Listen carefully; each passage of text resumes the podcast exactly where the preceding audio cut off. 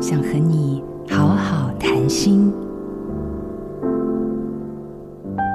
朋友最喜欢问我一个问题：如果有一天你成了独居老人，如何做个快乐的老人？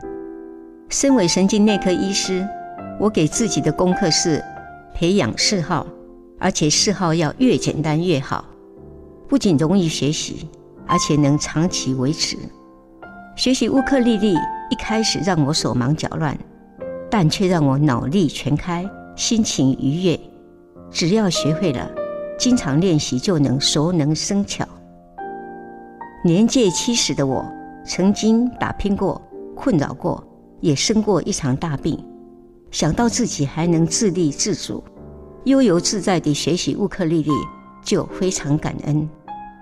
人生七十才开始，我可以再立个志愿，继续没有压力的终身学习，并做好疾病随时会来造访的心理准备，预先为老后的生活做好安排，做个独立快乐的熟龄族。我是刘秀芝，做自己的主人，找回你的心。印心电子。